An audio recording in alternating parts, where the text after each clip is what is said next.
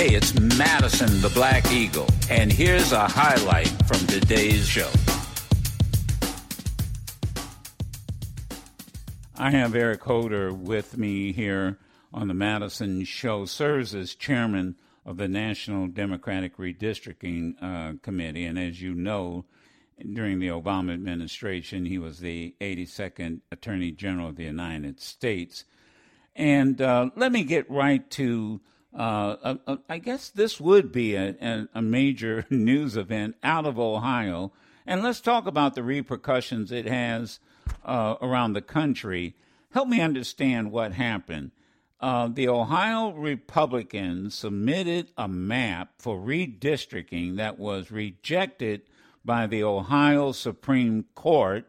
And I guess they were asked to go back, redraw. They did, and, and submitted what the same map or something that was identical. Uh, is is that pretty much? Does that sum it up?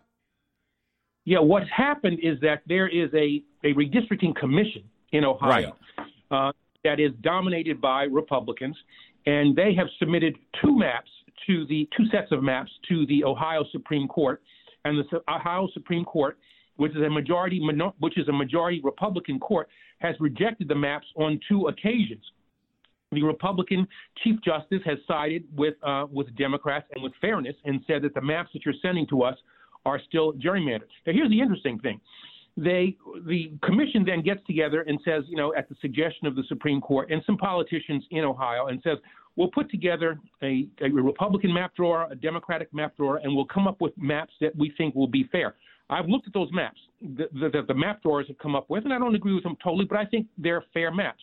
They have now, uh, and they put those before the commission, and the commission has rejected those maps and is sending for a third time back to the Ohio Supreme Court a very partisan, gerrymandered, favoring Republican um, set of maps. And so I expect that the Ohio Supreme Court, for a third time, will reject the maps sent to them by the Republican dominated um, uh, commission.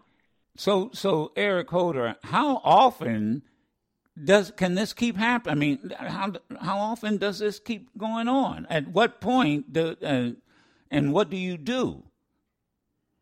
Well, I applaud the Ohio Supreme Court and, in particular, the Chief Justice for doing what she is doing to keep up the pressure and to make sure that these people in the commission do that which they are supposed to do. I mean, you got to look at what the Ohio Republicans were trying to do. Trump got 53.2% of the vote in Ohio.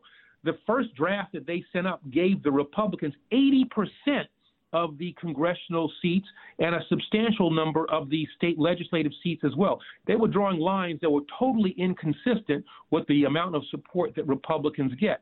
As long as the Ohio Supreme Court sticks to its guns, I think ultimately, ultimately, the commission will bend and send up um, fair maps.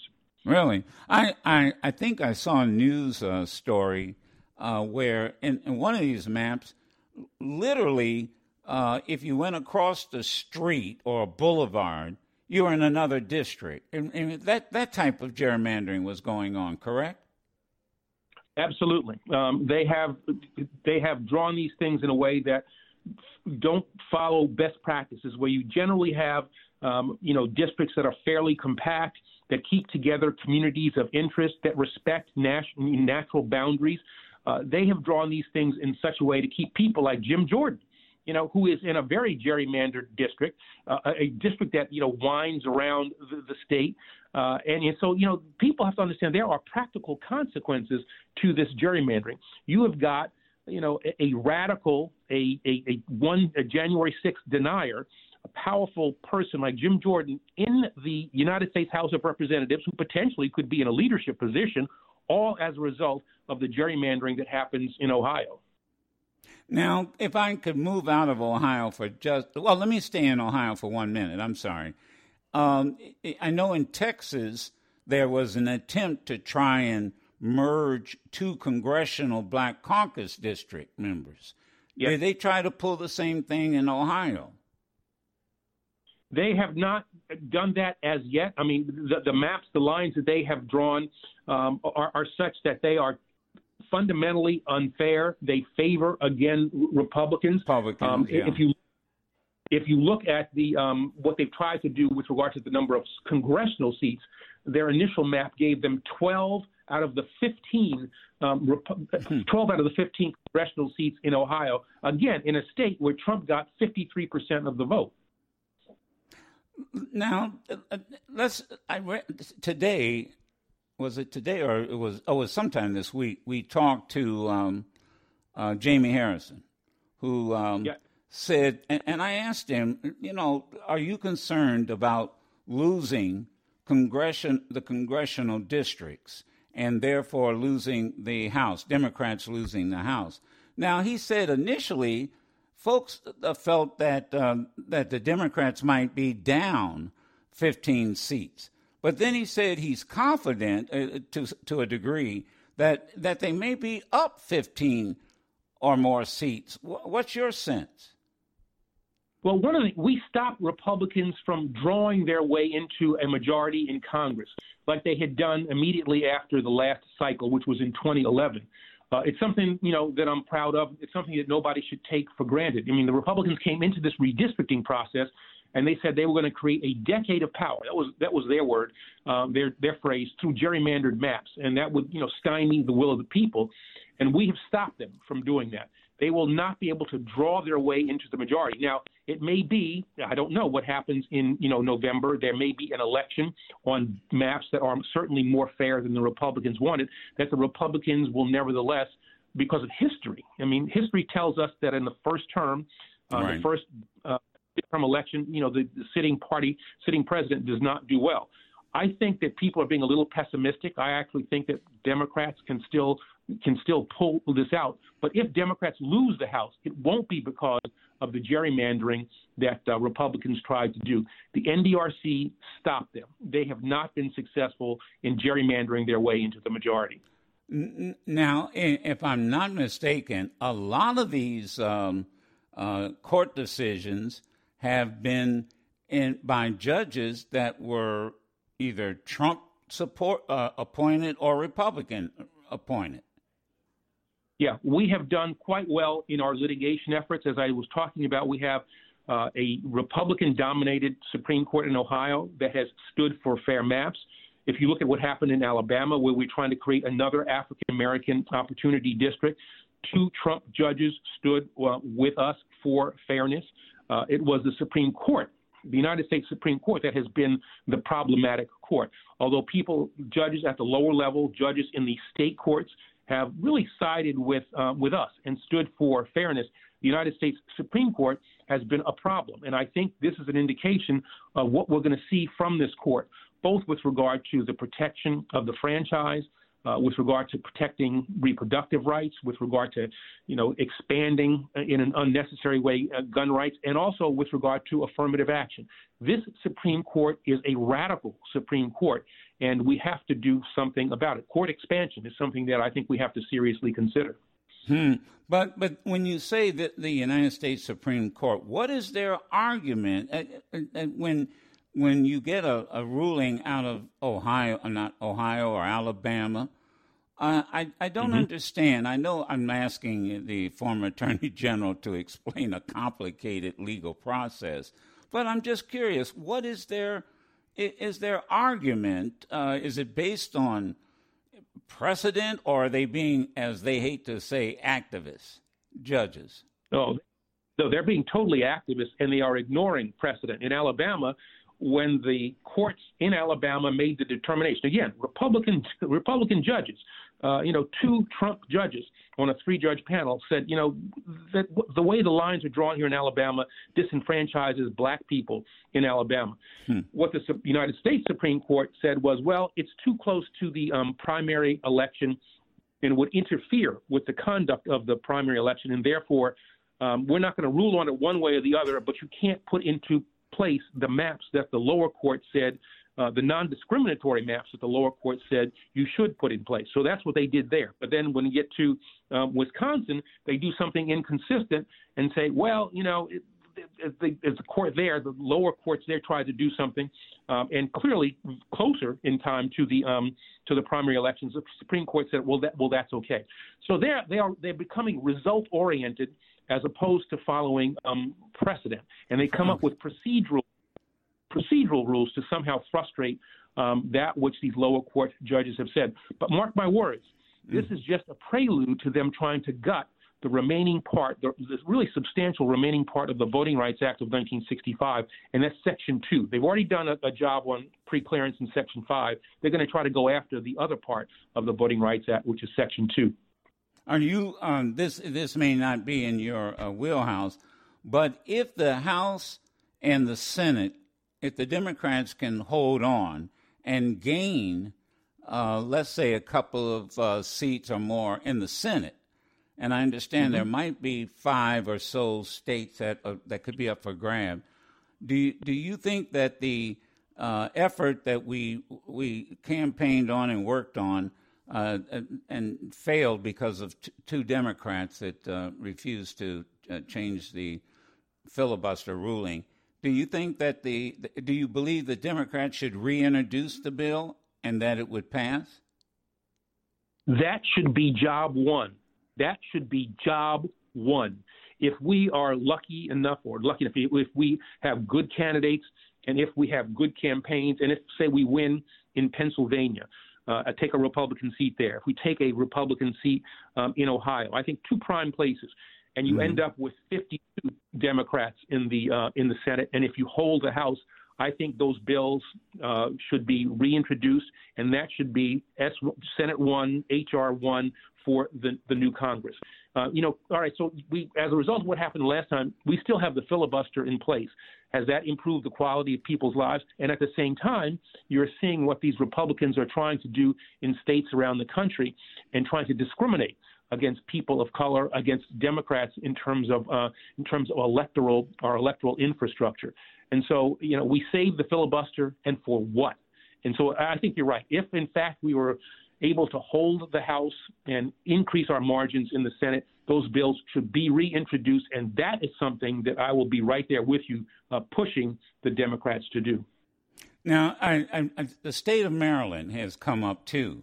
And I, in all fairness, the, uh, a Maryland judge ruled that the Democrats in the state had drawn an extreme gerrymandering uh, map. Uh, your thoughts about that? Have you looked in, into that? Yeah, and I had made a, an issued a statement on that, and I said that uh, I thought the judge was right. Um, and that the legislature was not, necess- was not necessarily wrong.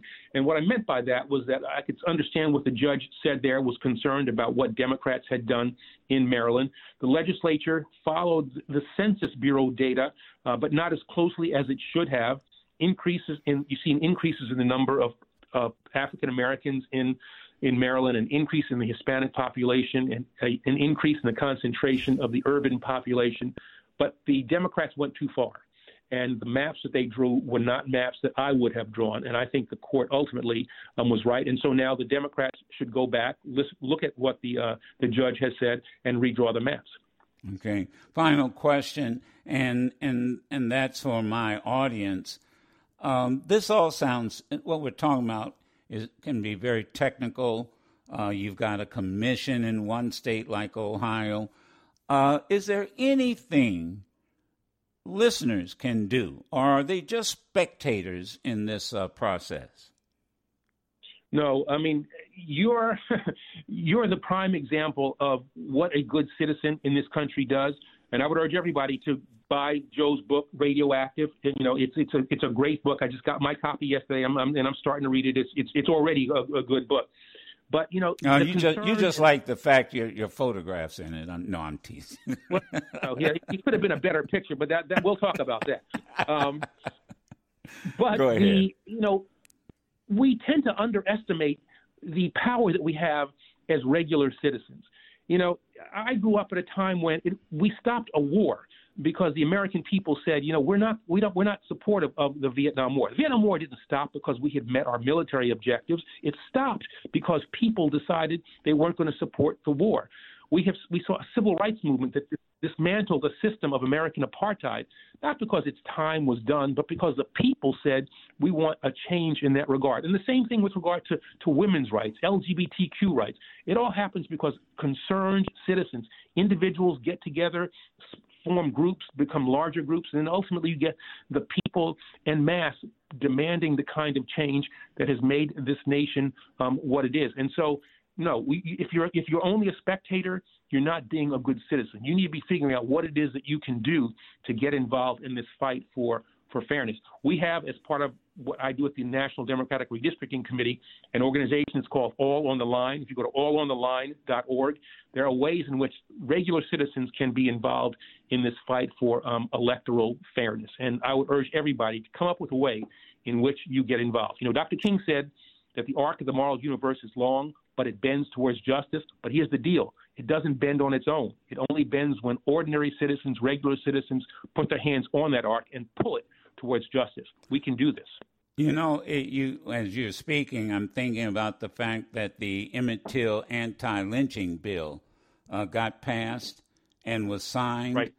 and we're talking 100 years later when the, it was first right. introduced, and 250 tries. Eventually, and it happened. It eventually happened. Yes. Yeah. Yes, because of a popular demand for the bill. Yeah. It, it should have gone a further than it did. Had to had to get Rand Paul, you know, on, on board. But um, yeah, that you think about all the the frustration that people felt over the years, but we didn't give up, and ultimately we got uh, an anti an anti lynching bill. Yeah. Uh, Eric Holder, thank you for coming on. Please keep us posted as to uh, you know how these maps are, are, are, proceeding and and being and, and being drawn and all on the line. Once again, give that information. I know I, I get I um, I'm on board and it's it is really good information and well written. I mean, it's it's not some you know, convoluted legalized language. It's something everybody can understand. What's that again? Sure. And we'll put it on our social media outlets. Yeah, it's all on the line, uh, one word, all on the line dot And if you go there, you'll find ways in which you can participate uh, in this fight for electoral fairness and to save our democracy, because that is okay. really what this fight is all about. saving our democracy. Okay, and people can also make contributions, I, I assume, too. Yeah, you can certainly do that. Um, but I tell you, you know, you know, I, I certainly want people. My finance people will hate me say, saying this. I certainly want people to contribute to the extent that you can. But what I really want to do is have people um, getting out there, going to meetings, and making phone calls, and pushing these people in power to do that which is fair uh, for the American people. Okay, Eric Holder, thank you very much. Appreciate you being on, and we'll talk again. Thank you. All right, thanks, Joe. Take care. You too. All right thank you, and we'll continue, folks. Um, please go online and, and sign up, and you get you get regular you get regular notices and notification of what's going on, what state it's going on, where it's going. So please, everybody, it's excellent information that you can uh, that you can count on. You can listen to yours truly, Madison the Black Eagle, live every Monday through Friday on Sirius XM Urban View Channel 126 or anytime on the Sirius XM app.